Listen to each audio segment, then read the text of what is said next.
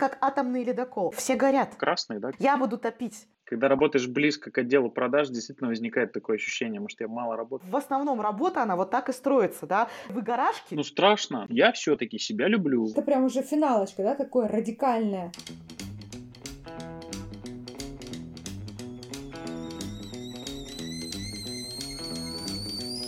Точка кипения.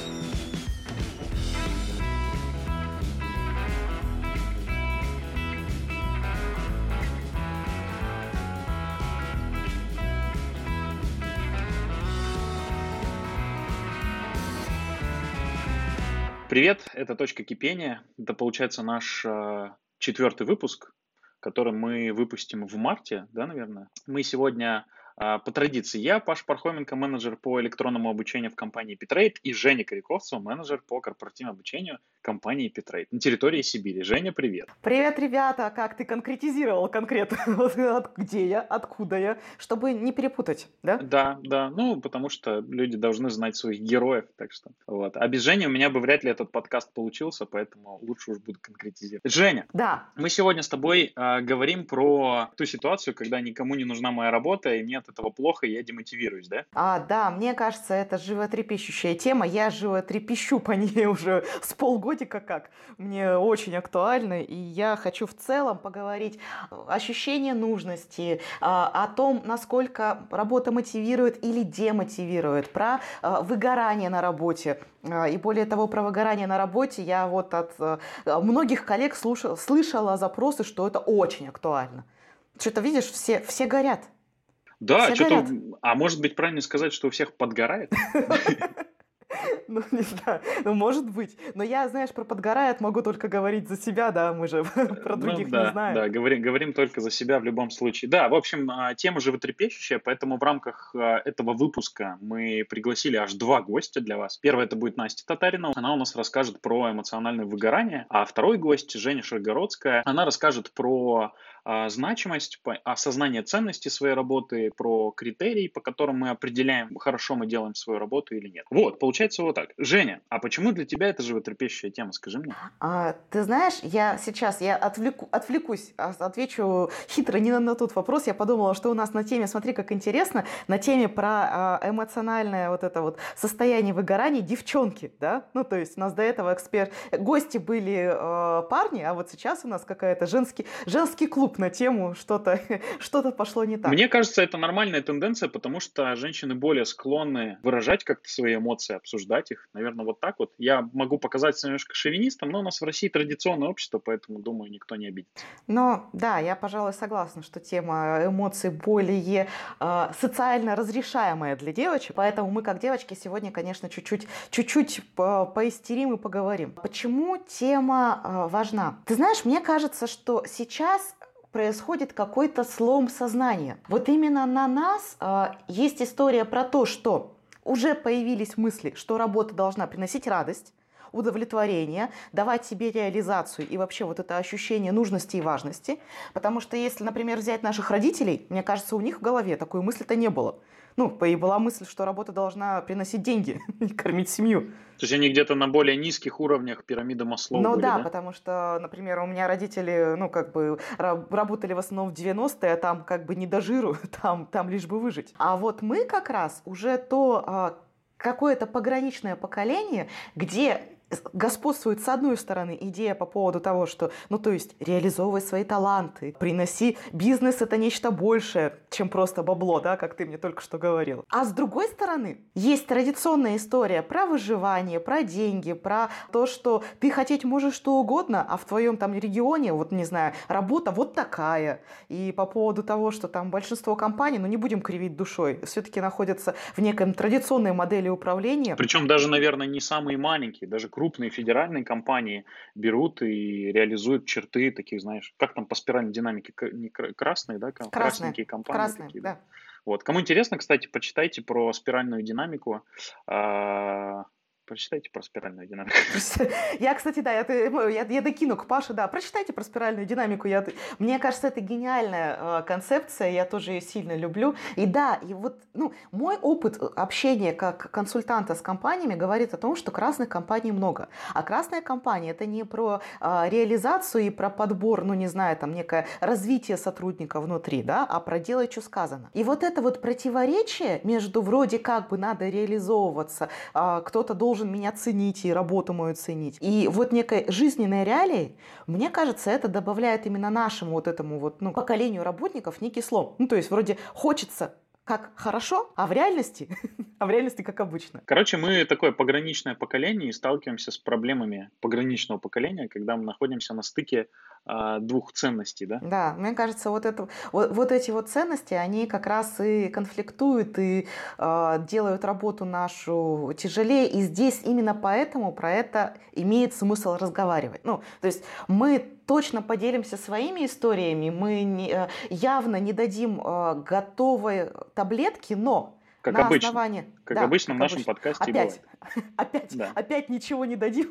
Да. Просто Хотя, знаешь, мы как-то вот балансируем между... Мы такие умные даем советы, и такие, ну, мы готовых таблеток не дадим, такие, знаешь, ответственность себя сняли, такие, я не я, корова не моя. Да, да, да. Я тут просто говорю, это не совет. Да, я но, просто говорю. Но мне просто, да, кажется, что, типа, знаешь, все равно любой контент должен быть полезен, поэтому я буду топить я, я буду топить за инструменты, да. А я, вот, знаешь, сегодня буду, сегодня, короче, я поделюсь э, своим отношением вот к этой теме. У меня передо мной стояла действительно такая проблема до того, как я пришел в Trade. Это такая реклама небольшая, да, проплаченная, зарплату платят. Опять, как всегда. Да, опять проплачено. Минутка да. рекламного выпуска. Да, я до того, как пришел в Trade, э, такая тема действительно стояла для меня. Поэтому у меня есть э, хороший позитивный опыт понимания того, что моя работа нужна, я не испытываю эмоционального и профессионального выгорания на эту тему. Я четко понимаю критерии успешности и важности своей работы, поэтому я сегодня, наверное, буду делиться про позитивные кейсы, про то, как хорошо и как оно вот может быть. А может быть, в процессе разговора с э, тобой, Женей, с нашими гостями, я пойму, что не так-то хорошо в моей жизни все. Может быть. Посмотрим. О, это интересный, интересный вызов. Раскид, раскидать Пашину картину мира – это интересный вызов. А мне сейчас просыпается какой-то злобный тролль. Я даже не знала, что он есть во мне в этот понедельник. А, а видимо, он есть во мне всегда. Знаешь, мне тут дали недавно обратную связь, что в предыдущих выпусках я жестко стебу тебя. В общем, я э, буду рад, если в этом выпуске ты меня еще постебешь, и будет у нас такой вот баланс. О, люди, наконец-то мне дали свободу моему внутреннему троллю. Господи, какое счастье. А, а, да, а ругаться можно? ругаться можно? А, главное, главное не матами. Все остальное, думаю, можно. У нас сегодня а, классный гость. Ну, у нас вообще сегодня классные гости, как я уже говорила, сегодня женский клуб. а, давай знакомиться. А ты как единственный мальчик будешь, короче, знакомить нас с а, гостями. А, отлично, почему бы и нет. Сегодня с нами Настя Татаринова. Настя, привет. Привет, коллеги. А, Настя, менеджер а, по проектам отдела обучения. Настя, вот в качестве вступления расскажи вкратце, чем ты а, занимаешься, в чем суть твоей работы. Ты знаешь, Паш, я периодически тоже себя спрашиваю, ну, по-честному спрашиваю, чем же я все таки занимаюсь, и не всегда прям могу найти на это ответ. Если говорить в целом и как должно быть, ну, как правильно, а, так как я менеджер проектов отдела обучения и развития, и именно менеджер а, проектов развивающих людей, то есть а, сюда относятся и карта знаний и навыков, э, то есть все, что касается отдела коммерческого, а, карта знаний и навыков, а, корпоративная модель компетенций, там совместная работа с HR-подразделением, это ассессменты, это проведение каких-то групповых сессий, встреч, обсуждений, там в том числе и по созданию GSM каждого из бизнесов, если есть такие желания. Слушай, вот ты начала рассказ про свою работу, с того, что я сама там не до конца понимаю. Вот это вот выгорание эмоциональное, оно у тебя в том числе из-за того, что ты до конца не понимаешь, вот чем ты занимаешься или как? Если вот прям разбирать по деталям, по полочкам, почему я выгораю, да, либо я порой смотрю на коллег, потому что работаю с разными же людьми, в основном только с людьми и работаю, я понимаю, что непонимание цели, куда мы идем, куда я лично иду, непонимание там четкого плана, что конкретно я делаю, за что я конкретно отвечаю. И когда при этом ты не можешь найти ответа, а реально за что я отвечаю, и тебе никто не может сказать, и тут вот начинается такой внутренний коллапс, когда ты сидишь, когда сидишь и думаешь, э, класс. Ну это, да, это такая, знаешь, популярная проблема а, работы в тех сферах, где нужно что-то новое создавать, где ты не по готовым процессам работаешь, да, а где ты создаешь что-то новое. Ага. Да. Да ты знаешь, э, даже когда ты идешь э, по, ну, работаешь по каким-то готовым процессам, все равно рано или поздно возникают такие ситуации. У нас в компании, знаю, там, коллег, у которых э, вроде бы отлаженные бизнес-процессы, но когда развитие компании, когда развитие там функций, направлений, отрасли идет семимильными шагами даже те процессы, которые отлажены, в какой-то момент начинают по чуть-чуть сбоить, и если ты не успеваешь этого заметить и что-то предпринять, они начинают сильно сбоить, то есть там ломаются целые механизмы, и ты оказываешься в системе, где уже непонятно, что делать, потому что с разных сторон ты получаешь какое-то давление, с разных сторон ты получаешь вопросы, у нас вот здесь вот ломаются, и там, а, быстрее, быстрее, давай, помоги мне, а ты в такой же, э, в такой же прострации сидишь и думаешь, а правда, а где я помогу? Я сам не понимаю, что делать. Слушай, а это вот, знаешь, я слушаю, я хотела бы уточнить, а вот эта вот история, да, где результатом является напряжение,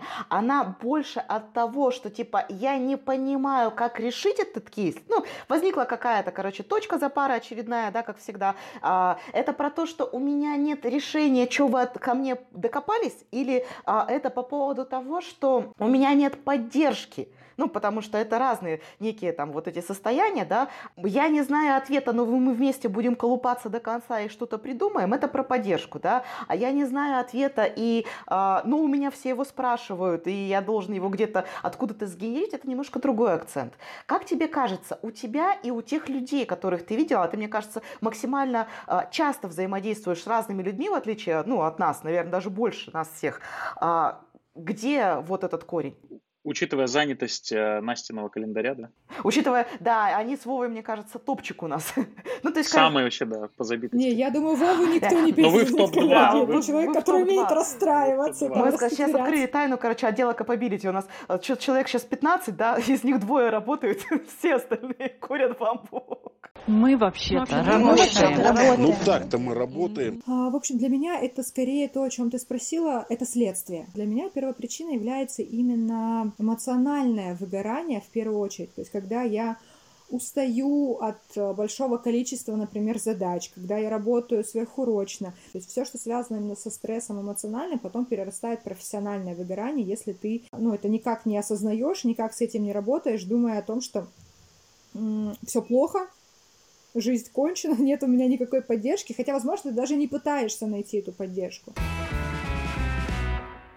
Надо, мне кажется, это, в группу закинуть клич, чтобы вы видосики снимали. Так, ну... Смонтируем. Женя, давай, Женя, давай вопрос. Ты что-то тянешь. А, все, все, все, все, все, тяну, тяну. Вата, вата должна быть раскатана тонким слоем, тонким слоем. Смотри, ты говоришь, а, что а, эмоциональное выгорание, ну то есть основа всей жести это некое выгорание, которое наступает от усталости, да, от переработок, от а, напряжения, которого есть жизни. И у меня тут есть вопрос тролльский, от, от моего внутреннего тролля. Я работала в компании это производство, монополисты, и там вообще нет переработок. Там люди приходят ровно на работу, уходят, знаешь, это как показано в советских фильмах. Пять часов и и за счет того, что там нет продаж вообще, и как бы деньги все равно капают, там очень э, лайтовый формат работы. При этом более эмоционально не вовлеченных, выгоревших людей я уже давненечко не видела, потому что как раз там, несмотря на то, что никто не устает, а, все ну, на неком лайте, и в целом все очень стабильно и очень понятно, выгорание эмоциональное высоко. Ну, я как HR, как бы точно тебе скажу, мы занимались, проводили там как раз опросы, исследования. И получается, что нифига нет корреляции между усталостью. Ну, как бы есть, но но не такая прямая. А что тогда причина этого выгорания? Слушай, ну ты устала сейчас под что подводишь? Про физическую? То есть я такая бегу на работу прям с утра, и потом обратно бегу, устала как собака, потому что бегаю, а не езжу на машине, да, например? Не, я бы, наверное, и про эмоциональную тоже. Но получается, что некое напряжение и усталость не является однозначно корреляцией с выгоранием.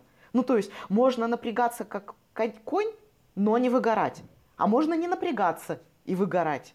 А у тебя бывало когда-нибудь, вот если ты вспомнила про свою работу канале бывали когда-нибудь там ситуации, либо какие-то рабочие задачи, которые ты делаешь изо дня в день ежедневно, ничего нового не происходит? Ну, там, да, там как раз в, в основном работа, она вот так и строится, да, на типовых задачах, которые неизменны. Угу. Тебе нравилось делать одни и те же задачи изо дня в день? А, знаешь, у меня как раз на моем направлении а, задачи были а, не рутинные, я согласна с тобой, но у всех остальных были рутинные, поэтому да, это тоже но мне кажется, знаешь, тут вот, например, на их примере я что поняла, очень важны смыслы в работе. Ну вот эта вот история про а зачем я это делаю, а кому это надо, а поменяется ли что-то, ну, типа в работе компании или там, не знаю, или социума, или вообще кого-то от моей работы. Потому что, например, в моей работе основная, а, основное противоречие было там, в бессмысленности. Ну, в смысле, ты делаешь какие-то вещи, которые все равно куда-то не идут. Они идут в стол. Ну, или как, знаешь, там, мы покажем на годовом собрании, что у нас есть кадровый резерв. У нас, правда, не, нету кадрового резерва, но мы покажем. И вот ты вот делаешь эту работу, которая идет в стол. И вот мне кажется, это, это демотивирует. Ну вот, смотри, а этому что-то эмоциональное предшествовало? Как ты определяешь, что вот моя работа, вот она сейчас никому не нужна, и я не вижу смыслов? Что ты при этом ощущаешь? Как ты доходишь до этой мысли? Настя включила коуча. Да, да, да, да, да, это классно. Это... Слушайте, наконец-то хоть до коуч-сессии дорваться. Слушай, ну вот я говоря про тот опыт и, и про сейчас, да, потому что у меня сейчас очень часто появляется ощущение, что моя работа никому не нужна. А, что является точкой... Жень, звони, я это... Да, да, да, да, да. И, знаешь, Итак, друзья, только для линия, вас, для да. слушателей точки кипения, бесплатная коуч-сессия от Насти Татариной прямо здесь. Да, мне кажется, мы должны после подкаста, знаешь, такой еще и да, телефон красный, общий. Горячая линия. Горячая линия, да, для выгоревших. А потом мы сделаем... Ребята, я придумала, а потом мы сделаем клуб анонимные выгорашки. и будем встречаться. И хлопать друг другу, Жень, обязательно хлопать. И вот оно признание, вот оно да, наконец-то. Да, да, да. Все, короче, мы с Настей всех вылечили. Расходимся. Итак, с вами была «Точка кипения». Спасибо, друзья. Все, пора расходиться. Так вот, про вход. Ты знаешь, в моем случае, мне кажется, что это не когда мне кто-то сказал, да, что типа там работа плохая или там э, никуда она не пригодилась. А, наверное, я не вижу, вот я, кстати, хороший вопрос, да, я не вижу э, либо результатов этой работы, которые всеми признаны, либо я не вижу включенности коллег. Ну, условно, сейчас давайте на, на, на примере, типа, я что-то делаю, делаю, делаю, мне потом дальше в, в этой работе нужны другие люди, которые должны тоже, типа, делать, делать, делать так же, как и я, очень вовлеченно и включенно, а все такие говорят, ну, Типа тебе же надо. Вот. И вот у меня, например, с этой точки вот начинается вот это вот раздумье от тщетности всего сущего. И это все, то есть ты тратишь свою энергию, в первую очередь, почему я сказала про усталость? Ты же устаешь от этого. Причем устаешь сначала эмоционально, а эмоциональная усталость, она выливается в физическую. То есть мне становится тяжело что-то делать. Я ничего не хочу, я устал, хотя вроде бы ничего не делал. А что делать, когда словил? Вот поймал индикатор, увидел, что делать? Нужно найти ресурсы, которые тебе помогут из этого выбраться. Самостоятельная помощь самому себе не, ну, не поможет. Потому что когда мы сваливаемся в эмоциональное выгорание и последующее там профессиональное выгорание, нам нужно, ну, желательно там в том числе найти помощь помогающих людей, то есть люди из помогающих профессий. Да, и кто, э, скажи, что, что за люди? Можно для тех, кто, для тех, кто тролль, как-то конкретнее профессии, потому что у меня приходит на ум пожарный и сантехник, понимаешь? Помогающие профессии в моей, в моей жизни. Да. А у тебя, вот где ты находишь эти ресурсы? Это психологи однозначно. Но кто, как не они, работают с, нашей, с нашим ментальным телом. Знаете, в какой-то мере, в том числе, могут помочь и коучи. Но здесь важно видеть как раз-таки отличие их работы. Психологи — это те, кто работают с нашим ментальным телом, с нашей психикой, да, то есть то, что является вот червоточной первопричиной этого профессионального выгорания. Ко коучей можно сюда там чуть-чуть попозже, после начала работы психолога, подключить в том числе, а, чтобы разобраться с той работой, из-за которой ты в том числе горишь. Мне очень помогло вспомнить о том, какие у меня есть интересы помимо работы. Вот именно научиться заставлять себя не урабатываться прям в конец, и научиться заставлять себя выдергивать из работы и уходить именно в хобби. А у меня, знаете, есть к вам а, вопрос снова а, трольский, да, наверное, к обоим. Да Потому что, что такое? Я, да, я что-то сегодня не остановлюсь. Я однажды ехала, ну, с работы у нас, как бы с офиса, в корпоративном транспорте нашем легендарном, и разговаривала с коллегой. И тоже э, красиво рассказывала ей по поводу того, мы как раз говорили про выгорание, она мне говорила, э, что, ну, типа, она вот чувствует, что уже как бы все, а мы с ней пришли, ну, почти в один день. То есть мы же достаточно новенькие, вот так-то, еще вроде не должны были испортиться, но что-то уже и я ей говорю, что, ну, типа, ты переключайся, занимайся еще чем-то там, пиши, да, вот все, о чем мы сейчас говорим. И она такая смотрит на меня, как на дурочку, сидя со мной рядышком на сиденье автобуса, и говорит, ну, типа, с одной стороны, да, все понятно, а с другой стороны, когда это все делать, если я работаю допоздна, и у нас вообще вот этот баланс work and life, ну вот в моем конкретном подразделении, не принят. То есть я как руководитель должна в культуре компании работать там, не знаю, как не в себя, задерживаться. Говорит, я прихожу домой в, там, в 9-10 вечера. И она говорит самую важную вещь. Она говорит, что, типа, если я не буду в таком темпе работать, то я буду выбиваться из общей ролевой модели руководителей моего подразделения. У нас так не принято. А насколько вообще безопасно захотеть жить не только работой? Вот у меня вопрос такой, в том числе и внутренний. Насколько это по-честному возможно? Слушай, но у меня здесь есть еще один вариант ресурса под твой как раз вопрос. Где мне взять энергию, где мне взять силы? Это как раз про смыслы, найти смыслы. То есть зачем я все это делаю? И вот этот вот смысл «зачем» позволяет выдержать любое «как». Там, ну, время уделить 20, может быть, 30 минут. Ну, там, из них 20 минут, из 30 минут 20 минут поплакаться, пожалеть себя, что жизнь там плоха, как у меня говорит ребенок, жизнь плоха, и плачет минут 15. А потом начинает уже немножко головой соображать, что жизнь не так уж и плоха. Какой осознанный ребенок. Слушайте, а я хочу вернуться к вопросу, а безопасно ли хотеть work-life balance, потому что действительно вот эта тема здесь так не принята, она же давит сильно. Но да, я как раз, наверное, а, Паша, и, и, и, тебе в том числе хотела адресовать. У меня тоже, я прям точно согласна про смыслы. Ну и как бы, и у меня есть еще 5 копеек, знаешь, в эту сторону про безопасность, потому что у меня есть встречная байка а, по поводу того, а, что принято и не принято, потому что А, еще в одной компании. У меня что-то все истории начинаются вот это, а мы с оркестром. еще ну, а откуда еще истории берутся? Да. правильно. А, всегда было принято как раз а, быть всегда на связи, ну, то есть, и вот работать, э, ну, условно говоря, там, до 12 это нормально. И я помню, как э, мы в Омск приняли, короче, менеджера, а, который на старте прям проговорил, он говорит, слушайте, ну, вот, ребята, я вот, не знаю, там, буду на связи до, до такого-то времени, то есть, у меня там, там, ну, маленький ребенок, там, все, все такое, ну, то условно говоря, до семьи я еще отвечаю, там с утра вот тогда-то я отвечаю, все остальное время, ну, как бы вот исключительно в рабочем режиме, типа, ничего личного, просто вот, как бы, вот у меня такие стартовые условия. Мы такие сначала подумали, что какая смелая девочка. Какая смелая девочка пришла. Но потом, во-первых, выяснилось, что реально, а, знаете, в шаге день мир не рухнет. Ну, то есть в любые строчные вопросы в шаге день точно не обрушат э, мировую экономику и даже экономику одной компании. И вот эта вот позиция оказалась, что она вполне рабочая, совсем не обязательно, ну, там вот, как бы, не знаю, там звонить человеку в 9 вечера, чтобы обсудить какой-то рабочий KPI, потому что можно все-таки а, делать это в рабочее время. И у нас поменялась культура отдела. Мы как-то... Типа, ста... типа мы... Один человек поменял культуру отдела? Да, мы сами потихонечку начали, мы потом просто это обсуждали, мы начали задумываться, да, а почему мы коллегам не даем вообще права на жизнь?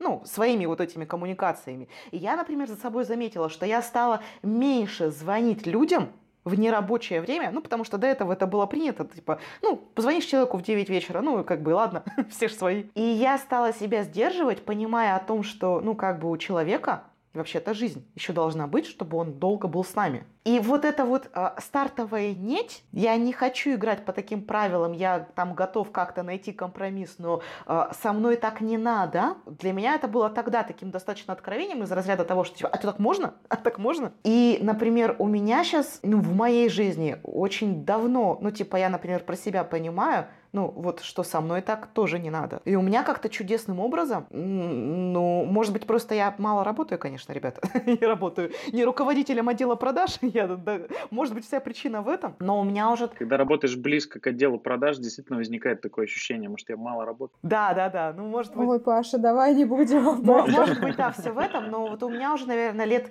пять на разных компаниях нет вот этой проблемы про work and life balance, потому что я где-то внутри себя отчетливо понимаю, что у меня есть вот эта вот некая внутренняя э, установка, что я люблю вас бесконечно. Но... На себя я люблю больше. Ну, чтобы я любила вас долго, а не месяц. Ну, надо меня любить, кормить и беречь. Это, кстати, манифест. Это я заявляю сейчас миру. Любить, кормить это снова история про ресурс, он э, не бесконечный, он имеет свойство заканчиваться, и надо его беречь и восстанавливать, когда видишь необходимость. Я вот сейчас думаю и понимаю, что это про а, психологическую безопасность, когда я отстаиваю свои личные границы. И по сути, да, почему происходит вот это вот а, эмоциональное выгорание, да, почему появляются мысли, что моя работа никому не нужна.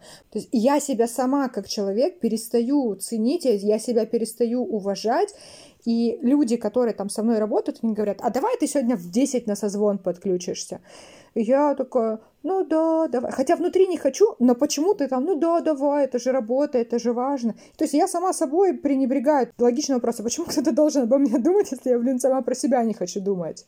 Слушайте, а как еще тяжело отставить свои границы, когда ты начинаешь это делать внезапно, и окружающие на это остро реагируют и говорят, а что это ты вдруг начал э, про себя думать? Подожди, не, что-то мне не нравятся такие изменения. И надо еще вот в процессе вот этого отстаивания своих границ находить внутри ресурс, чтобы не поддаваться вот этой общей, а что это ты тут начал любовь к себе проявлять, сказать, нет, я все-таки себя люблю, я да, буду, да, да, я да, не да. буду подключаться на созвоны в 10 вечера. Может быть, это, знаете, как бы научить, э, ну, это такая осознанная и экологичная позиция, научить окружающих общаться с тобой и взаимодействовать в, в рамках работы. А еще я допускаю, что э, пока ты будешь отстра... отстраивать свои границы, ты можешь просто уйти в другую компанию, если эта компания тебя не примет. Ну, в рамках разумного, конечно. Мне кажется, это, это прям уже финалочка, да, такое радикальное радикальный шаг, когда ничего, ничего другое не работает. Да, это когда уже прям ничего не подходит, когда чувствуешь, что надо менять. Но я уверен, что дать шанс миру обязательно надо, и он ответит тебе взаимностью в 90% случаев. Я, кстати, да, тут, э, да, прям согласна, потому что я раньше всегда думала, что если тебя что-то, ну, не устраивает, то самый простой способ это уйти, ну, это прям моя наработанная, там, род, род, родная стратегия. А сейчас я начинаю думать, что надо попробовать э, передоговориться, потому что ты ничего не теряешь. Ну, в смысле, убежать всегда можно, говорю я себе. Это как в долгих отношениях, да, когда что-то происходит, и ты ценишь их достаточно, чтобы работать над ними, договариваться о чем-то. А если не ценишь, ну, ты уходишь, либо ты себя обманываешь, что не ценишь, и уходишь, и тебе становится еще хуже. Ребят, что-нибудь вот сегодня вас самих зацепило? Вот э, за... есть о чем задуматься там на будущее? Я скажу коротко, и поэтому скажу первый. Я понял, что у меня достаточно хорошо все с эмоциональным выгоранием, которого нету. И моя осознанность за последние 4-3 года значительно выросла. И я нашел ответы на многие вопросы. Как вообще с собой договариваться, как договариваться с миром, и как находить, и самое главное, восстанавливать свой ресурс. Вот так. А если вы хотите больше узнать про ресурс, друзья, проходите курс «Жизнь в изменениях». А я ему за эту рекламу не платила. Я еще хотел сказать, что подкаст вырос из курса «Жизнь в изменениях», на самом деле. Точка кипения выросла из этого курса. Женя, мне очень откликается э, история про вот этот вот баланс э, и самопонимание и самоуважение. Потому что мне кажется, что история про то, что кто-то в компании пойдет тебя спасать от выгорания, она с одной стороны, классная, и так бывает очень часто, но с другой стороны, я бы не надеялась на кого-то и начинала бы, типа, своими ресурсами себя копать. Поэтому, если вдруг э, вы почувствовали себя а, близкими по мыслям, чувствам или эмоциям сегодняшним выпуском, э, начинайте немножечко раскапываться сами. Мы придем и поможем, догоним, найдем и еще раз поможем. Но самый главный ресурс, он с тебя начинается. Ну, в моем случае было так. Да, спасибо вам, коллеги. Мне правда было важно услышать ваше мнение, что не зря поговорили. А нам важно было услышать твое, и спасибо тебе, что отозвалась. Вам спасибо. Пока. Эй, какая милота.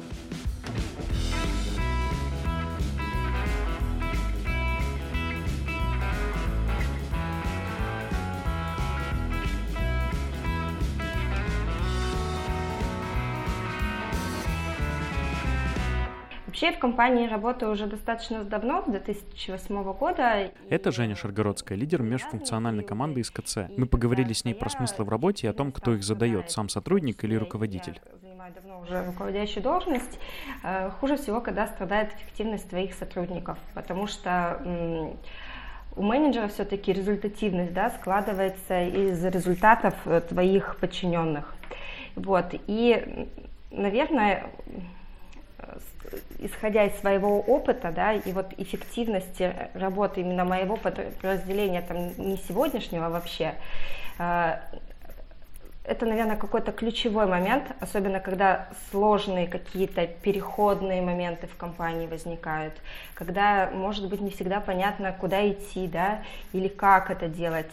Иногда у МФК бывают такие сложные задачи, э, когда что-то где-то не получилось, и приходят к нам там с проблемой либо клиент, либо внутренняя функция, что не работает, помогите там решить. И не всегда, если честно, мы знаем, как это решать.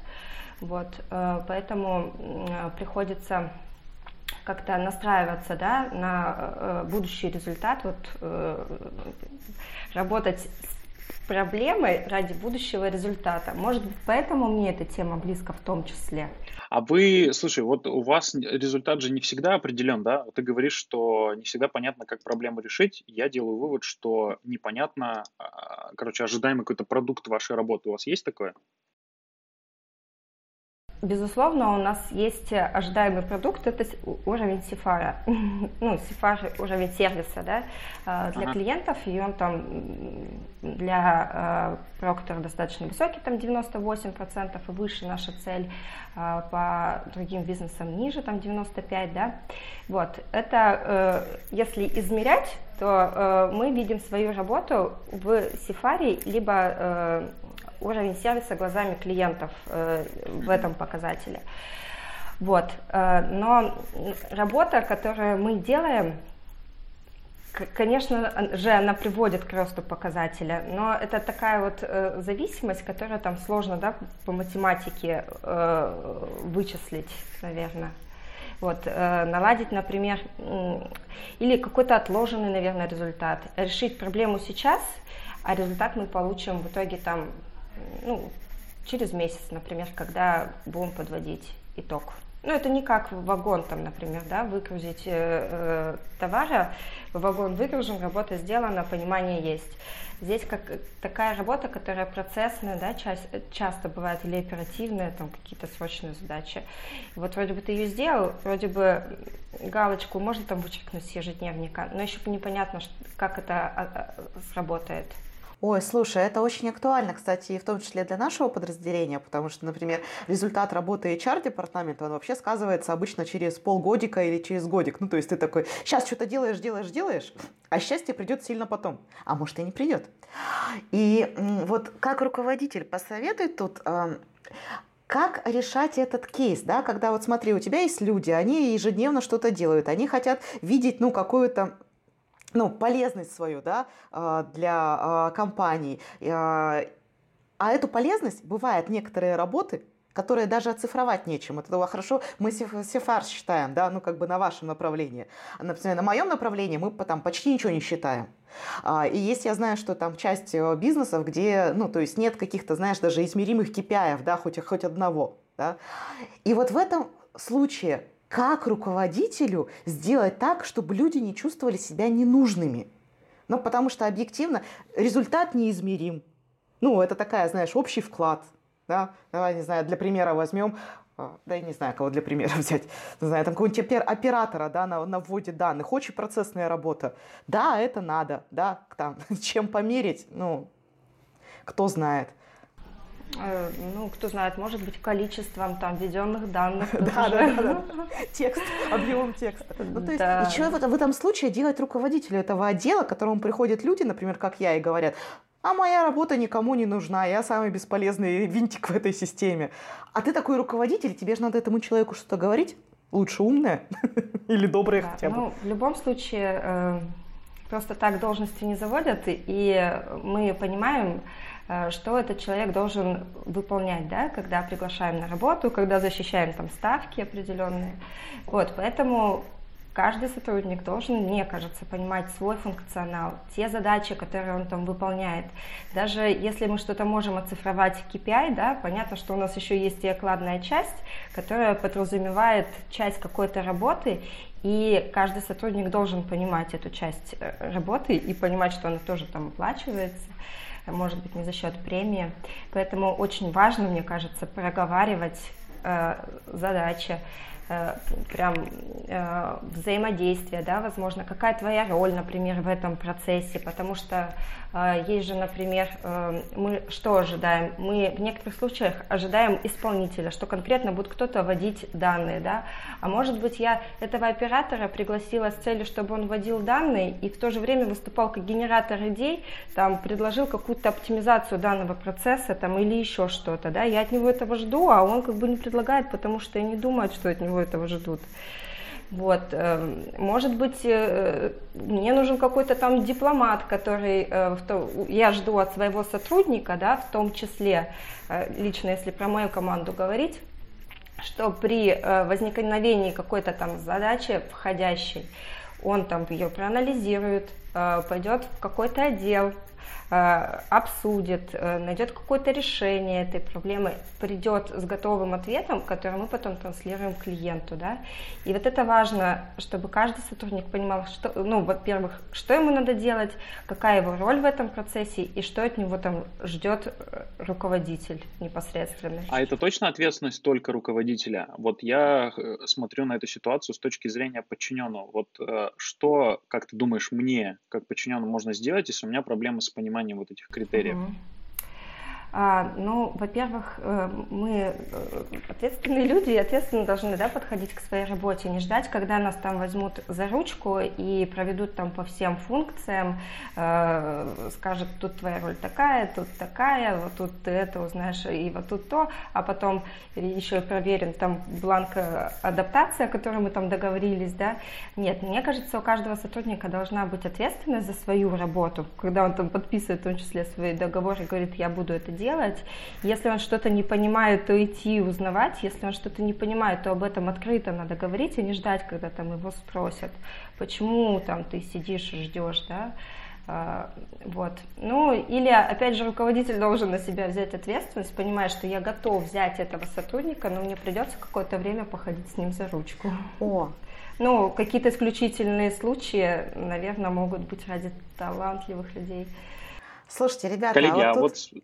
А, подожди, ну, я вклинюсь, я вклинюсь, давай. вклинюсь как атомный ледокол. А, извините. Паша разрешил мне сегодня быть наглым троллем. Да. Знаете, а вот я с позиции сотрудника, да, хочу тут подойти. А, тоже, кстати, из своего вот прям опыта. Например, ты как сотрудник, такой ответственный, весь проактивный, такой молодец такой.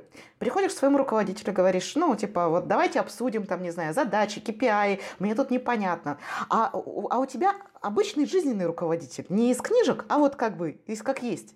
И он говорит тебе сакраментальную фразу, он говорит, да мне некогда. У меня тут кони не поены. розы не высажены. Конюшни не, не вычищены. Да, конюшни не вычищены, кибяры на носу, на головах там созвоны. И он такой говорит, я, мы вообще поговорим. Сейчас 25-й год наступит, мы разгребемся, и мы поговорим. И я, например, в межфункциональных а, а, коммуникациях, ну вот как бы общаясь а, с коллегами из других бизнесов, я очень часто натыкаюсь на вот это, что да, конечно, прям обязательно лет через пять мы обязательно все обсудим. А, и в этот момент мне как сотруднику, естественно, не хочется дальше идти, ну и типа а, ковыряться с этой обратной связью, и, ну и в принципе дальше идти, потому что ну тебя же как бы послали, ну ты и пошел. Вот а, что ты посоветуешь либо сотруднику, ну, наверное, давай, что ты посоветуешь сотруднику, потому что на руководителя мы пока повлиять не можем, а свое поведение, ну, наверное, как-то скорректировать, наверное, можем. А, хороший вопрос. Ну, тут вообще надо понимать, насколько тебе это надо, насколько ты хочешь, да? Готов ли ты там к, ну, да. к этой самостоятельности? Потому что тут уже все понятно, придется самому, да, все делать. Вот, э, ну что, искать себе какого-то наставника, может быть, среди коллег, э, кто э, поможет, э, кто обладает какой-то экспертизой, да. Э, в любом случае, мне кажется, в нашей компании так, э, таких помощников можно найти, коллеги отзывчивые. Вот. Но это первое, что приходит, если отказывает руководитель. Ну, кстати, классная история, мне прям нравится, потому что а, есть же, да, еще много людей вокруг, и вот мне несколько раз помогало, ну, в смысле, вот пойти еще к кому-то. Паша, а я и тебе в том числе, ну, как бы буду адресовать вопросы эти. А если меня посылает а, руководитель, куда мне идти? Куда мне идти? Туда, куда? Туда, куда посылает. Это хорошо. Ну, тут надо, мне кажется, еще смотреть, во-первых, э, э, оценивать, если ты сам руководитель, да, ну, как бы, э, то понятно, что должна быть высокая степень ответственности, инициативности, и вообще можно у своих подчиненных даже какие-то вещи спрашивать, потому что многие там работают долго, и у них тоже там есть экспертиза ну, помимо коллег, да, кто-то там с параллельных э, служб, ну, не, не служб, а э, ставок, как это правильно назвать, тоже какой-то экспертизой обладает. Ну, можно хотя бы спросить, вот у меня есть вот такой вопрос, не знаю, к кому идти. Ну, сходи там, например, э, к аналитикам СКА. Вот, э, ну, можно вот так пойти по такому пути. Но здесь на самом деле есть риски у этой самостоятельности. Потому что если вовремя не получить правильного ответа или ну, получить не тот ответ, не тот да, ответ, ну, все равно неправильный, то и результат будет не такой. Поэтому руководитель должен понимать, что когда он посылает своего подчиненного, ну, ну как бы э, ожидать, конечно, это хорошо, высокий результат, но не факт, что он будет. Вот. Нет.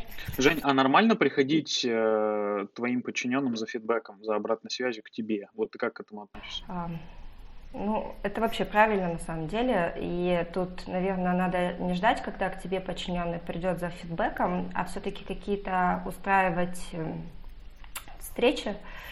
Э, и, и вообще это сразу начинает, наверное, взаимодействие с э, обсуждения э, того, где находится сегодня твой сотрудник и куда я хочу, чтобы он пришел.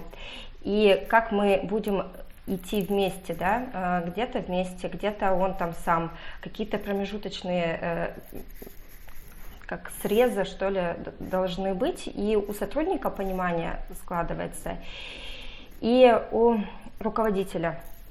И потом же к этим срезам возвращаться, да, и, и э, сравнивать, что мы хотели, а что есть по факту. Вот, ну, в любом случае, обратную связь э, мы получаем, наверное, своей зарплаты, вот, э, ну, в том числе, если э, все получается, наверное, и зарплата э, хорошая.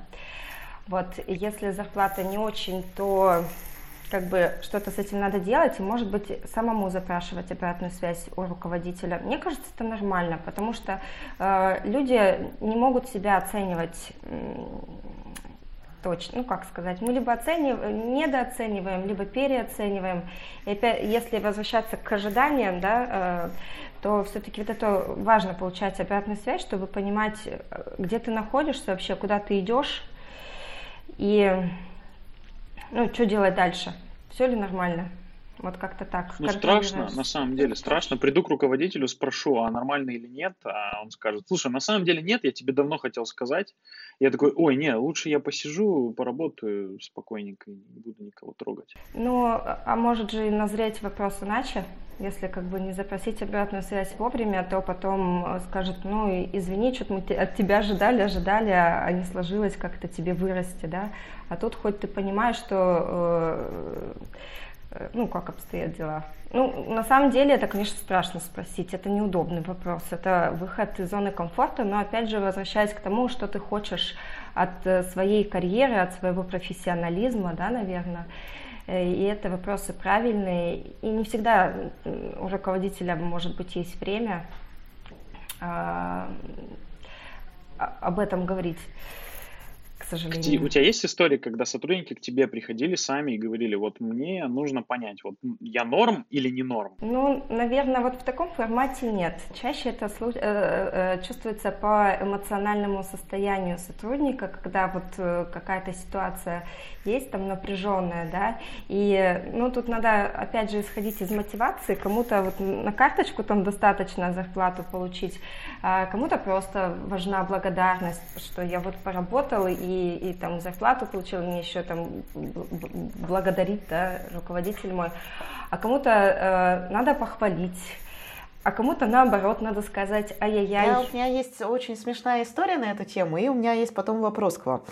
Я вспомнила, ты такая, ты рассказывала как раз про руководителя, э, ну, к которому не всегда приходят. Я помню, у меня был э, руководитель, ну, условно говоря, в КЦ, да, э, а я работала в отделе филиала тренером. Я помню, что у нас было так классно в филиале, мы вообще с а, директором филиала взаимно друг друга любили, у нас было все офигенно, все дилеры были обучены. Ну, то есть у нас, мне казалось, была рай и благоденствие. И вот как бы мне все мои люди в филиале, ну, то есть с бизнеса, все говорили, что все огонь. Значит, и я живу в уверенности, что все огонь, потом ухожу из этой компании, уже много лет, прям реально прошло много лет. А с руководителем в КЦ у нас тоже были вполне себе нормальные отношения. Ну, знаешь, вот, вот, вот как ты описала, ну, в смысле, мы не часто говорили про обратную связь, но и каких-то фидбэков по поводу того, что типа KPI не выполняется или работа строится не так, вообще не было, потому что KPI выполнялись, там все было прекрасно. И волей судеб мы созваниваемся тут недавно с этим человеком, который был у меня руководителем. Назовем ее, условно говоря, Маша. И что-то я у нее спрашиваю, типа, как дела, что, кого? И Маша мне тут рассказывает, ты знаешь, а ты когда была моим подчиненным, я тебя так не любила. Тут я, я вообще не поняла. Мария, что за претензии? Во-первых, 10 лет прошло, во-вторых, все же было хорошо. Ну, в смысле, все там KPI есть, результаты есть, филиал там счастлив, филиал, что не так-то? Она говорит, а ты знаешь, была такая история, что за счет того, что мы редко общались, я, короче, не понимала тебя. Ну, то есть, мне казалось, что, типа, ты там, ну, что-то делаешь, э, э, то, что тебе кажется и филиалу там важным, и вообще там не соответствуешь, типа, политике компании, политике партии. И я, и знаете, я в тот момент э, так офигела, то есть, прошло 10 лет, и только через 10 лет этот человек случайно дал мне про это обратную связь. И у меня был такой вопрос, говорю, Мария, а ты как бы, вот что сразу было не сказать? Вот, не знаю, в первый месяц работы мы бы сверились, и ты бы год не мучилась вообще. Ну, то есть, не думала бы всякую гадость, и, может быть, не знаю, там, мы бы работали еще, и, и еще круче. Она говорит, а я не могла, мне было, типа, стрёмно, потому что я бы показала свою, ну, некую как раз управленческую несостоятельность. Типа, я не, а, я не знаю, как тебе, ну, про это поговорить, я не могу подобрать слова, я не могу сформулировать эту обратную обратную связь, ну, потому что по показателям все ок, а контакта нет. Ну, типа, и, э, типа, что я как, как, как дурочка пойду с тобой про это разговаривать? И тут, понимаете, у меня, короче, к вам вопрос. А если руководителю, да, а, и получается, и руководителю некомфортно иногда, да, затевать какие-то такие разговоры, ну, потому что, о чем говорить-то? И сотруднику страшновато, ну, потому что, знаете, разбудишь лихо, пришел на встречу, выяснилось, что вообще надо увольняться, да. А, и получается, что не так много шансов встретиться у этих двух одиночеств на самом деле. А, через какие, не знаю, как вот решить вот эту историю? Может быть, надо какие-то процедуры заводить, ну, типа там на, постановка целей в начале месяца и сверка в конце. Или вот как у тебя в отделе э, решена эта история про взаимный некомфорт? Потому что, мне кажется, в жизни никто добровольно не пойдет. Ну и ты говоришь, что не приходят. Ну, это на, на самом деле очень сложный вопрос. И если такие взаимоотношения сложные есть, то, мне кажется, какими-то стандартными процедурами они только будут усложняться. Здесь, наверное, шажочек за шажочком надо, ну, во-первых, кто заинтересован? Ну, в первую очередь, мне кажется, ну, может быть, я так э, к этому отношусь, но мне кажется, все-таки руководитель, потому что я повторюсь еще раз, э, эффективность руководителя складывается из эффективности сотрудников. Поэтому, чтобы они работали эффективно, им должно быть максимально комфортно, да? Вот, и поэтому шажочек за шажочком, наверное, надо вот эти какие-то отношения выстраивать, надо, ну, пробовать э, налаживать коммуникацию. Так не получилось, попробуй по-другому, я не знаю, ну вот надо на это, об этом думать и надо что-то делать, потому что, ну, как бы это временно, ну, мне так кажется. Ну, это про гибкость, да, какую-то? Ну, какую-то гибкость, да. Тут надо понимать, если тебе этот сотрудник устраивает как сотрудник, если, ну, как бы ты готов вот э, мириться с, именно с этим человеком, с таким характером, с таким подходом к делу, ищи к нему подход тогда. Ну, мне кажется, Жень, так. я еще вспомнил, еще вспомнил кейс, ну не кейс, а, наверное, такой, такой общий лейтмотив, который мешает э, сотрудникам э, осознавать ценность своей работы, когда принимаются в компании какие-то решения, э, которые их касаются, например, там, сокращение чего-то и так далее, когда люди не понимают, к чему это все, зачем. Вот ты с таким сталкивалась? Если сталкивалась, то как ты решала? А может быть, для тебя это все еще не решенный кейс? А, знаете, я вот с этим сталкивалась. Я сталкивалась с этим, наверное, первый раз. Э, это очень было давно, скажем так. Это было ну, 2009-2010 год, ну, там какие-то сложные э, времена были, именно кризисные, по-моему, финансово. И э, у меня тогда руководитель был, ну, кто-то в компании ее еще помнит, Ольга Ванна Томасова, э, называлась такая должность зам директора по доп. ассортименту, зам директора по логистике по доп. ассортименту. Я работала логистом на филиале Хабаровском. И мы там пересчитывали ГФП там в срочном порядке. Э, ну, ГФП мы в части э, денег, вложенных в товарный запас, пересчитывали. И она мне тогда э, такую ключевую фразу, наверное, сказала, с которой я, наверное, прошла вот этот вот, в том числе, свой путь, что Э, если э, как бы мы сейчас не найдем способы оптимизации товарного запаса, но это я так сейчас угнетающе там говорю, это все помягче было, она очень мягкая женщина, если мы сейчас там не найдем способы сокращения затрат именно э, вложенных там в товар, то как бы нас там не сократили. Ну, тогда, после института, для меня фраза была только устро... устроилась на работу, была страшная. Но я зато вот поняла, вот как исполнитель там внизу самой цепочки да, управления товарного запаса свое маленькое влияние на, ну, как бы на бюджет компании, что я могу сейчас там подсократить там товарный запас, веренный, который мне верили, да, дали в управление, и тем самым сохранить, сохранить в том числе там свою должность. И на самом деле, мне кажется, это всегда так работает. Ну, в смысле, сначала у нас очень лояльная компания к сотрудникам, и если какие-то сложные задачи там стоят в связи там с рынком, с расширением там территории, мне кажется, в последнюю очередь там какие-то сокращения, даже не помню, бывают они какие-то массовые или нет. Вот, в первую очередь э, нас просят там сократить затраты искать пути оптимизации, не просто оптимизации в плановом режиме, а такой жесткой оптимизации. Мне кажется, если в этом случае каждый сотрудник будет понимать э, э, свой вклад, да, насколько он сейчас может это отработать, чтобы компания э, ну, там, сократила затраты, и это как бы и мощно, во-первых, рывок вперед, мы это учимся делать там э, хорошо, да, и, и как бы и все при, при работе остаются. Мне кажется, это вот такая позиция как бы понятная для всех и эм, и которая максимально приводит э, поставленные задачи. Ага. Смотри, э, бывают руководители, которые работают с подчиненными по принципу необходимого знания. То есть я вам вот что-то скажу, надо сокращать затраты. Почему вас не касается? А может быть, у них там причины какие-то, что они не хотят э, что-то о компании раскрывать, боятся? Или почему, на твой взгляд, это происходит? Почему руководители так себя ведут? Ну, мне кажется, тут два варианта. Иногда, не всегда, конечно, э, можно говорить, да, Почему? Ну, потому что это какая-то стратегическая задача, и если много э, человека не знает, то она как бы э, будет всем известна и не приведет как бы к результату нужному. Это раз. Ну, а второе, просто не все, наверное, об этом задумываются, что важно доносить э, до исполнителей, людей, которые реально это будут делать, зачем это надо делать. Ну, просто не, не думают. Ну, как бы не потому, что они там плохие или неумные, просто об этом не задумывались. Ну, панику, может быть, не хотят разводить. Ну, может быть, ну, в том числе паника, да, потому что кто-то это воспринят для себя как э, сверхзадачу, да, по спасению компании, а кто-то будет там трястись. Ну, тут все зависит от людей, конечно. Тут э, важен, наверное, и, в принципе, эмоциональный настрой, потому что, ну, как бы это работа с командой.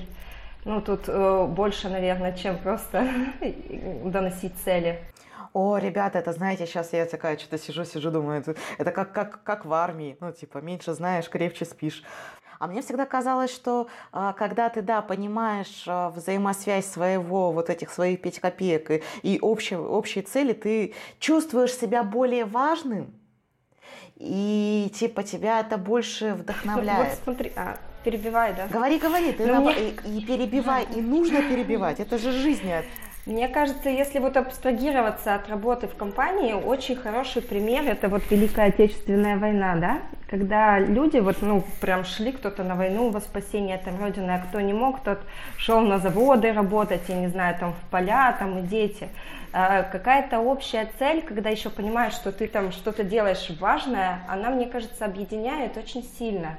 И, ну, как бы в эти моменты достигаются прям порой максимальные результаты которые в обычной жизни там спокойно нам сложно достигнуть. Но да, в том-то же и прикол, что э, наличие какого-то цели более высокого порядка, ну то есть не просто э, перебери крупу, а перебери крупу зачем-то, оно всегда дает вот эту вот, ну то есть вот этот рост продуктивности, потому что да, пример войны, пример каких-то преобразований, когда мы все вместе, там не знаю, мы все вместе строим склад, потому что завтра нам открываться, потому что как бы товар сейчас приедет, и у нас вариантов вообще нет, и у нас есть большая цель цель, там, не знаю, в, в новом городе запустить склад, да.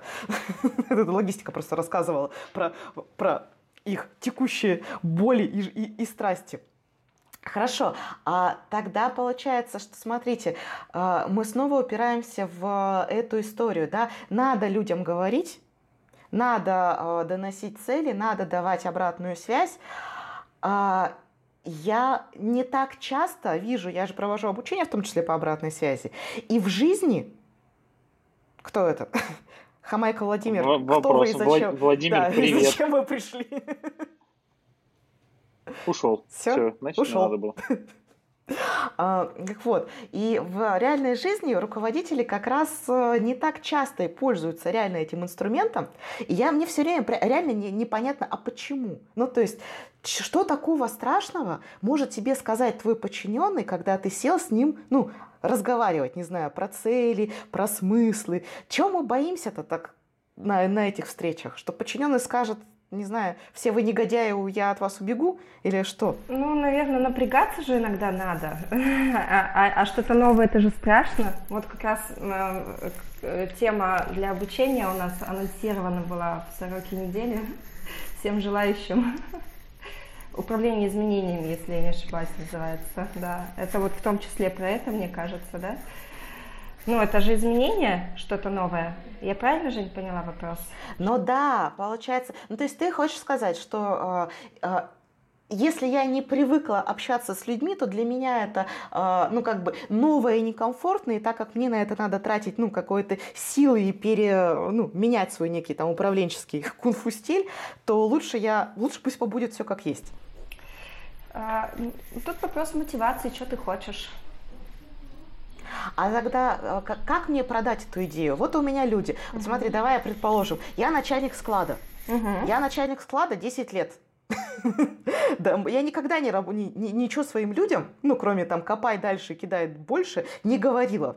Ну, у нас как-то с ними очень понятные как раз взаимоотношения, ну, не знаю, как в армии, да, есть дело, надо сделать.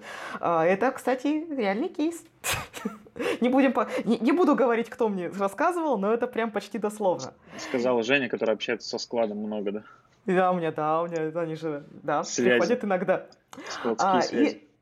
И, и как мне, и тут мне, значит, я сходила на какое-то обучение, и тут мне там три часа, три часа грели голову о том, что с людьми надо разговаривать, и мне надо как-то прийти и начать делать это все по-другому, ну, начать с людьми разговаривать. На меня же, во-первых, посмотрят как на идиота. Ну, когда я начну, ну, потому что люди не привыкли. Как мне продать себе эту идею? Ну, то есть, что мне такого себе рассказать, чтобы, ну, не знаю, себя замотивировать? Потому что реально проще оставить все как есть. Это про подчиненных вопрос. А, это про руководителя. Ну, я руководитель, мне надо прийти к подчиненным э, с новым э, веянием, да? да? И, и мне неохота. Мне неохота, я бы лучше не приходила. Я 10 лет не приходила, еще 10 лет бы не, не приходила. Мне страшно, некомфортно, непривычно. Чем мне себе такого сказать, чтобы у меня был прям мотивище идти к этим Ой, людям. У меня есть небольшой комментарий, потом вы скажете, да, а, да ладно. я думаю или нет. Давай, давай. Но жди. смотри, если ты доносишь информацию об изменениях и прежде всего ответить себе, зачем это надо, четко прям проработать по пунктам, что это принесет, а если невозможно найти, даже руководитель себе говорит, да ну чушь какая-то, зачем это менять, прийти к человеку, который принимает это решение и спросить, э, а зачем? А, а, а, а зачем? А, это хорошая история про брать задачи сразу с пониманием, зачем. Хорошо, а ты такой говоришь, ну а, а что мне-то это даст? Вот я как руководитель могу выбрать наиболее комфортный стиль, например, да? Ну, то есть такой, типа, не лезть к людям. Ну, я же могу всем написать письма. Ну, не знаю, у меня есть какая-то весть, я всем письма написала, все, к людям не пошла. А могу прям по-честному собрать всех, поговорить с ними, потом там личные беседы провести. То есть я могу одну и ту же весть донести маленькими усилиями, а могу донести, ну, как надо, да, там, такими серьезными вложениями. Мне легче маленькими усилиями. Как мне себя смотивировать? вкладываться в людей? Ну, такой вопрос на самом деле, потому что я все к себе примеряю, да, для того, чтобы давай, дать, давай, да. да. А, ну, мне, наверное, несложно идти к людям. Ну, в смысле, особенно к моим людям, это моя команда, это вообще, ну, мои люди, и как я к ним там, что, зачем бояться? Ну, типа, вот, поэтому, э, ну, во-первых, да, как Паша правильно сказал, это зачем? Э, ну, тут, опять же, э, наверное, про возможности, да, а что мне это вообще дает, какие-то выгоды для себя. Ну, для того, чтобы вообще загореться как бы идеей, это же надо про, ну, о выгодах подумать, наверное, даже как-то их прочувствовать, говорят, на эмоциональном плане, когда себе задачу ставишь, такой уже представил, там, что получишь, какие эмоции ощутил, тогда э, как бы идешь к цели э, лучше, да.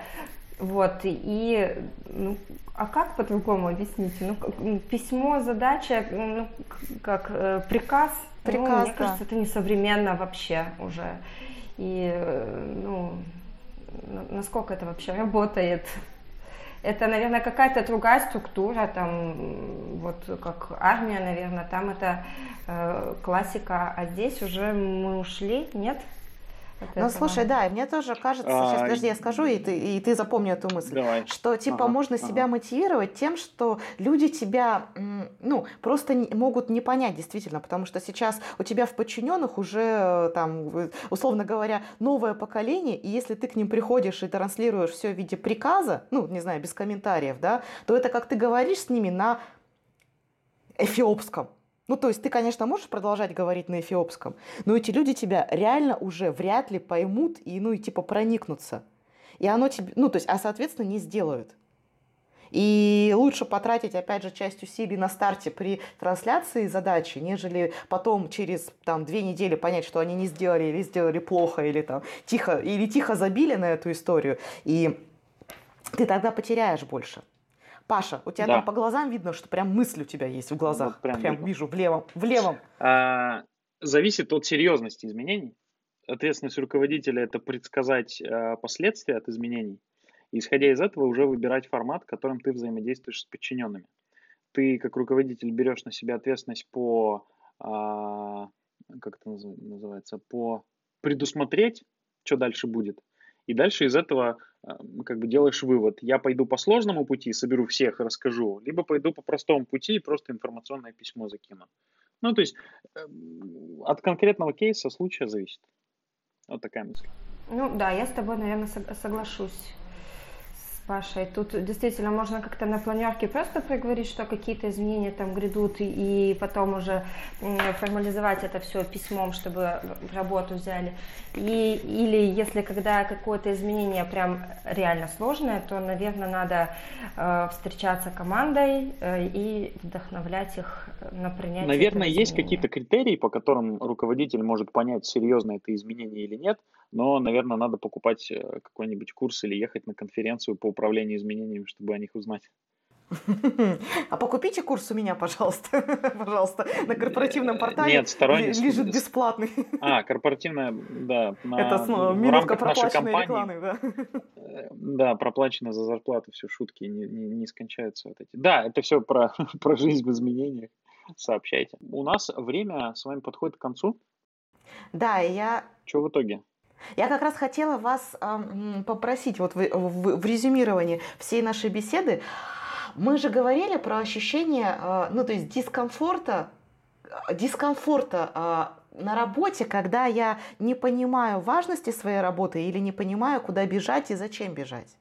И а, чтобы завершиться, вот а, давайте как раз попробуем перенести на себя. Вот если я сейчас слушаю, слушатель, который сидит у себя там где-нибудь, не знаю, там в Абакане, и, и чувствует, что, что он, да, вот он прям сейчас... Сейчас нам автоматически отрезала аудиторию да, Абакана, Абакан, Абакан такой, подкаста. Мы такая, от вас Где-нибудь уходим, в Абакане. Да. О, все понятно. Да, да, да, простите, товарищи. Где-нибудь на, на необъятной нашей компании родине. И вот я сейчас чувствую, что э, моя работа кажется мне бесполезной или ненужной. Как в, э, быстрым способом себе помочь? Вот не знаю, давайте нагенерим топ-3 способа. Я нагенерирую для себя самый главный способ идти и задавать вопросы. Всем.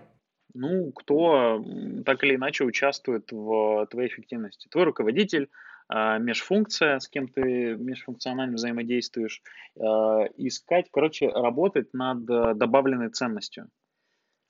Крутяк, видеть, видеть проблемы, видеть проблемы, видеть, как я своими компетенциями могу их решить и синхронизироваться с ожиданиями моего руководителя. А что ты хочешь? Кстати, э, не поделилась с вами одним из инструментов, э, который я использую. Мы тут как раз продолжение, наверное, Пашину. Сначала вот эту всю информацию собрал, а потом, когда вот чувствуешь вот эту потерю эффективности или что-то как будто вот что-то делаешь, делаешь да не то, да, э, я, например, себе в конце дня как это, хвалю себя, что ли. Я такая молодец, я такой профессионал, потому что я сегодня сделала вот это, вот это и вот это, и это сделала отлично. Вот, поэтому предлагаю все-таки фокусироваться на своих победах и на возможностях. А ошибки или какие-то ну, недоработки э, в качестве опыта воспринимать, делать какие-то выводы и идти дальше. Ну, в копилочку. Вот это, классно. Про, прохвалить себя прям будет. классно. Прям мне супер Кстати, зашло. прохвалить себя.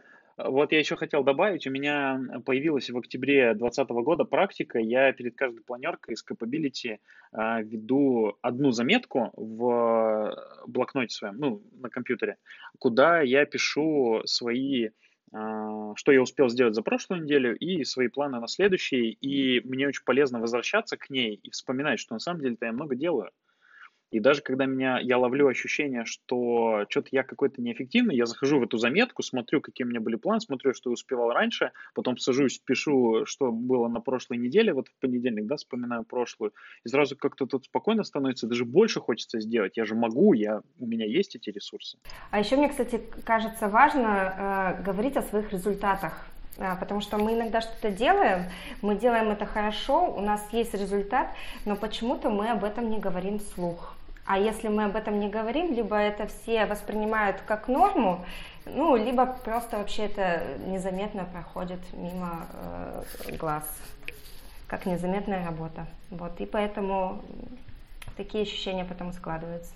Поэтому набирайтесь смелости и говорите о своих э, результатах, о, том, что, о том, что у вас получается хорошо и даже... Да, смелость это очень круто, потому что, допустим, свой пример приведу. Э, благодаря тому, что я набрался смелости в свое время, я открыл в себе навыки делать электронные курсы, и сейчас работаю на той должности, которая мне безумно нравится, и если бы не моя смелость, ничего бы не получилось.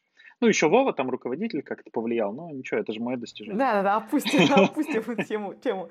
Слушайте, я прям сейчас, вот я прям сейчас ощущаю, как пластище добавленной стоимости поупал на, на подкаст, да. что-то мне прям аж, я вдохновилась да. за последние пять минут, я такая, думаю, о, вот это круто, вот это прям сейчас было хорошо. К сожалению, придется прослушать весь подкаст, чтобы добраться до этого пластища, да, добавленной ценности. Ну, как всегда, в обсуждении рождается истина, да? Да, да, собственно, да. Давайте потихоньку закругляться. Женя, я хочу тебе сказать спасибо, во-первых, за идею, которую ты нам кинул на выпуск. Это очень здорово. Во-вторых, э, что ты согласилась э, поучаствовать в роли гостя. Круто, что вот эти мысли циркулируют, и здорово, что ты как бы выгрузил их в подкаст, и они пойдут вот как кровь по компании вот так вот циркулировать, все вот эти вот мысли, установки знания. Спасибо тебе большое. А, вам спасибо. Это первый такой мой опыт, и, и честно, это выход из зоны комфорта. А, потому что здесь о таких э, ну, серьезных вещах мы разговаривали. Вот. И очень была рада поучаствовать в этом проекте. Вы молодцы. Мне нравится ваша идея. Спасибо. Спасибо, да, ты большой молодец, потому что на самом деле пришла и, и говоришь, и это, и это всегда про э, открытость и искренность. И чем больше э, мы будем транслировать, что так можно, тем легче нам же будет потом mm-hmm. все вместе друг с другом взаимодействовать. Поэтому да. большое дело делаешь, да, классно, да. что пришла. Я хочу подвести итог, чтобы понять и найти середину для себя и помочь, наверное, слушателям нашим найти середину, кто в ответе на вопрос, кто создает ценность моей работы. Человек, который меня нанимает, либо я, когда прихожу на позицию, мне дают какие-то полномочия, ресурсы и возможность принимать решения. И я в рамках вот этих рамок, простите за каламбур, создаю ценность работы и делаю так, чтобы компания знала, что не платит мне зарплату просто так. Не знаю, может быть, слишком много там на себя беру, может быть, я как-то встаю в позицию, что да я там сам как раз там гендерные праздники, да, недавно прошли 23-8 марта. Кстати, пользуясь случаем, это в этом мартовском выпуске хочу всех женщин поздравить с Международным женским днем борьбы за равные права. Хочу пожелать всем быть смелыми и добрыми. Это самое главное, что есть у нас. Вот. О, это сейчас было хорошо. От имени всех девочек спасибо. Вот, видишь, вот, вот, можешь же, можешь же. когда, можешь же, когда можешь, захочешь, когда захочешь, да, не, да. Не, не извить, да, нормальное что-нибудь сказать. Знаешь, а, мне кажется, что, ну, вот эта вот история про где правда, она вообще очень э, субъективная, э, и поэтому, видишь, у нас же история про выгорание и про тяжело. И мы говорим, что мы можем сделать, чем мы можем помочь, когда выгорание тяжело. И здесь я, пожалуй, ну, наверное, точно с тобой согласна, что история про помочь, она начинается с себя. Ну, и тут даже э, не про равенство и братство, а по поводу того, что повлиять ты точно можешь, ну, вот как бы гарантированно только на себя. И поэтому э, как раз позиция э, чуть большей ответственности за то, что ты отвечаешь за то, чтобы тебе было хорошо в рамках тех, может быть, правил игры, которые есть. Но это даже не, не столько про общие идеи блага, а просто про некий, знаешь, ну, здравый смысл, потому что, ну, ты отвечаешь. Ты потому можешь верить во что угодно, но, скорее всего, ну, себе поможешь ты. Давай, знаешь, вот э, в качестве завершения мы с тобой составим некий пул, короче, топ-3 э, практики от Жени и от Паши, как делать так, чтобы было легче когда ты думаешь, что твоя работа никому не нужна, и тебе от этого там ты выгораешь или подгораешь, и тебе Давай, плохо. это э, гениальная идея. Я просто, я прям задумалась про, про э, топ-рин. Давай хотя бы по очереди. Давай, моя практика э, номер один. Пойти и э, поспрашивать обратную связь э, от э, людей, которые рядом, ну то есть э, и, может быть, от руководителя, и от смежных коллег, да, э, по поводу того, я вот последний раз спрашивала, что я делаю хорошо. Не, не по поводу, нужна ли моя работа, потому что это даст э, малое количество информации, а что, э, где я молодец, где у меня получается. Я даже не спрашивал. А я помню, кстати, ты меня спрашивала. Ну вот, а я же не вру. Я вообще правда только правду. Да. И тут даже не, да, я даже последний вопрос, ну типа, не задавала, где я не молодец, потому что мне для решения задачи понять, ну как бы вот эти вот самые сильные, да, стороны, нужна была именно, где я молодец. Мне частично помогло. Ага. Да, потому что мне кажется, что надо э, исходить из э, ресурсов своих, а не недостатков. Мгм. Не, не, не бороться Мгм. с тем, где ты косяк, а усиливать то, где ты молодец. Короче, первый совет четко определите, где вы хороши, да? Давай, твоя очередь. Будьте смелыми. Продолжение моего небольшого поздравления. Будьте смелыми. И если какая-то сфера влияния не ваша сфера влияния, это не значит, что нельзя туда залазить. Залазьте в те сферы, в которых вы э, неполномочны, и показывайте, как вы можете там быть полезны. Вот так вот я скажу, наверное. А я, пожалуй, в качестве второй скажу про другое. Мне помогает посмотреть на других, не других коллег, а даже э, другие компании, э, другой рынок, ну вот какие-то рядом способы решения похожих задач, ну то есть посмотреть на мир вокруг. А, потому что часто встречается история, когда твой затык уже где-то решен, есть какой-то там немножечко в нюансах другой способ, и чаще всего в процессе выхода во внешний мир ты э, хорошо расширяешь собственные вот это вот горизонты, понимаешь, что ну где-то есть жизнь или там не знаю там где-то есть какие-то хорошие практики, а, ты можешь их принести себе, ты можешь мигрировать туда, ты можешь, ну то есть и это всегда, э, ну меня, например, очень э, заряжает и бодрит, поэтому я рекомендую Мгм. выползать в социум. Короче, смотреть, как люди, э, как это называется, других посмотреть, себя показать, да? Ну, типа того, да.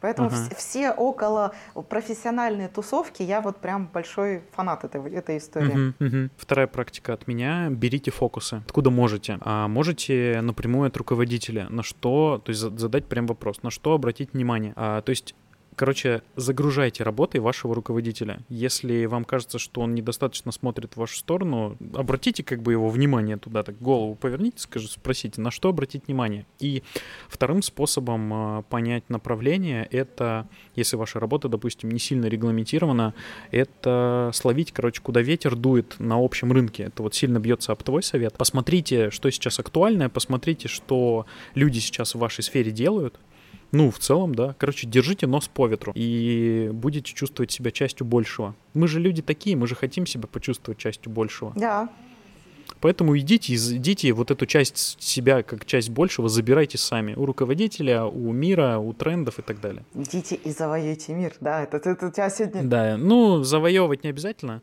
Можно просто стать его частью, потому что мир у нас глобализи- глобализуется, наверное, правильно вот так вот сказать. И везде все становится всем. Вот так скажу, короче, везде все становится всем. Моя третья, она будет м, из способов во- восстановить вот эту свежесть. А, у каждого из нас есть что-то, что он, э, ну, либо не делал, либо делать боится. Я бы даже сказала, что делать боится.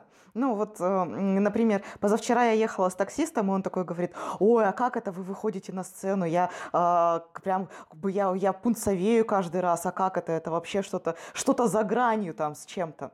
И а, в качестве некой вот этой эмоциональной эндорфинной встряски, а, когда ты чувствуешь, что все уже прям ты капец, ты довыгорел, а, я предлагаю не упираться рогом, ну вот как бы в эту тему свою, в профессиональную, а просто пойти и сделать что-то, какое-то занятие или действие из категории «я этого никогда не делал и опасаюсь». Блин, ну страшно же. Ну, страшно всегда. Так, а, понимаешь, страшно же всегда, вне зависимости от того, что ты делаешь, не знаю, мне вообще почти всегда страшно. И это как раз будет и а, всплеск эмоций, который нужен в выгорании, и а, немножечко расширит это сознание, потому что как бы ты, ну, например, ты, ты больше всего боишься, ну вот, например, чего я больше всего боюсь? Ой, я социальных вечеринок боюсь больше всего на наших танцах. А, Ты это делаешь, и ты в любом случае получаешь какой-то новый опыт, Мгм. либо, если у тебя получилось там совсем боль, то ты, по крайней мере, понимаешь, что, о, а вот есть уютная сфера профессиональная, да, в ней комфортно. Либо ты получаешь новый опыт эмоциональный, понимаешь, о, а как бы, а где-то еще прикольно. Но Мгм. ты в любом случае получаешь вот этот вот всплеск. И мне кажется, это хорошо работающая история. Резюмируя, а, подумай о том, а, что ты не делал или больше всего боишься. Пойди и сделай. Ага. И третий, последний от меня. А, Не думайте о том, что было раньше и почему так, Так. случилось. Думайте о том, что вы будете делать сейчас. Всегда думайте про... а, Короче, совет, наверное, состоит из двух частей. Первое, примите вот условия как, как, как должное, То есть это какие-то входные данные, которые вы изменить не в состоянии. И не думайте, почему так случилось. Думайте, что вы с этим будете делать дальше, и тогда откроется ясность, придут идеи, понимание, что с этим можно будет совсем сделать, и вам удастся выбраться из болота прошлых ошибок и, может быть, недоработок. Неважно, кто что недоработал, главное, что вы будете с этим делать теперь. А, слушай, я сейчас, знаешь, я такая сижу, и я понимаю, что у меня сейчас пришла очень четкая ассоциация на тебя. Знаешь, в Википедии есть раздел Викинау, ну что ли он называется. Там короткие статьи на э, какие-то жизненные кейсы. Ну, например, там типа, как сесть на лошадь, а, там, как знакомиться с людьми. И они всегда угу. написаны очень простым языком, там всегда очень правильные, вот прям такие правильные-правильные вещи, очень практичные, правильные. Mm-hmm. И вместе с тем от этого даже слегка противно. Ну, типа, знаешь, прям такая... Типа кто-то знает, как сделать правильно, а я не знаю? Нет, даже типа, знаешь, господи, такие умные, аж противно. Вот, вот, а, сейчас, вот у меня сейчас примерно такое же от нас ощущение, что типа вот какие милые, умные, занудные люди. Душные. Вот тоже, вот тоже... Ин, ин, инфо, инфобизнесмена. Да, да, да, вот тоже словечко у тебя, короче, у меня. У меня а, легендарный, душнил, да, у тебя, у тебя продушно. А у меня душнил. Надо будет какой-нибудь сэмпл придумать на легендарный и душнил. Да, да, да, да, да. И мне кажется, это будет прям, прямо огонь. Не ну, знаю, Паша. А, да, говори, чё? говори, говори. Да я хотел просто в качестве завершения сказать, что, друзья, с вами была «Точка кипения», корпоративный подкаст AP Trade, где мы говорим про людей и вызовы. С вами был я, Паш Пархоменко и Женя Коряковцева. Это я, это я, да-да. Слушайте нас на всех уже, можно сказать, практически всех платформах, на э, Apple подкастах, на Google подкастах, на Яндекс Музыке, в приложении Анкор, в Телеграм-канале. Пишите свои отзывы, говорите, что вы думаете по поводу всей нашей тусовки и предлагайте темы. Самое главное, вдруг следующим гостем подкаста станете вы. Да, это очень важно по поводу предложить тему, потому что мы с радостью поговорим о чем угодно. Как вы понимаете, посидеть и поговорить это наше, это наше все. Практически на любую тему. это хорошо. Есть ли жизнь на Марсе? Где деньги, Зин? А, ну, про деньги это история отдельная. В общем, друзья. Не будем? Что? Не будем про деньги, Зин? Ну, про деньги, может быть, когда-нибудь поговорим. Вот у нас мы а, записали с Павлом Борисовичем выпуск, там что-то про деньги мы не поговорили, а хотя стоило, наверное, задать вопрос, как управлять своим бюджетом, да, чтобы на все хватало и жил, жилось на широкую ногу. Ладно, друзья, спасибо, что слушаете, пока.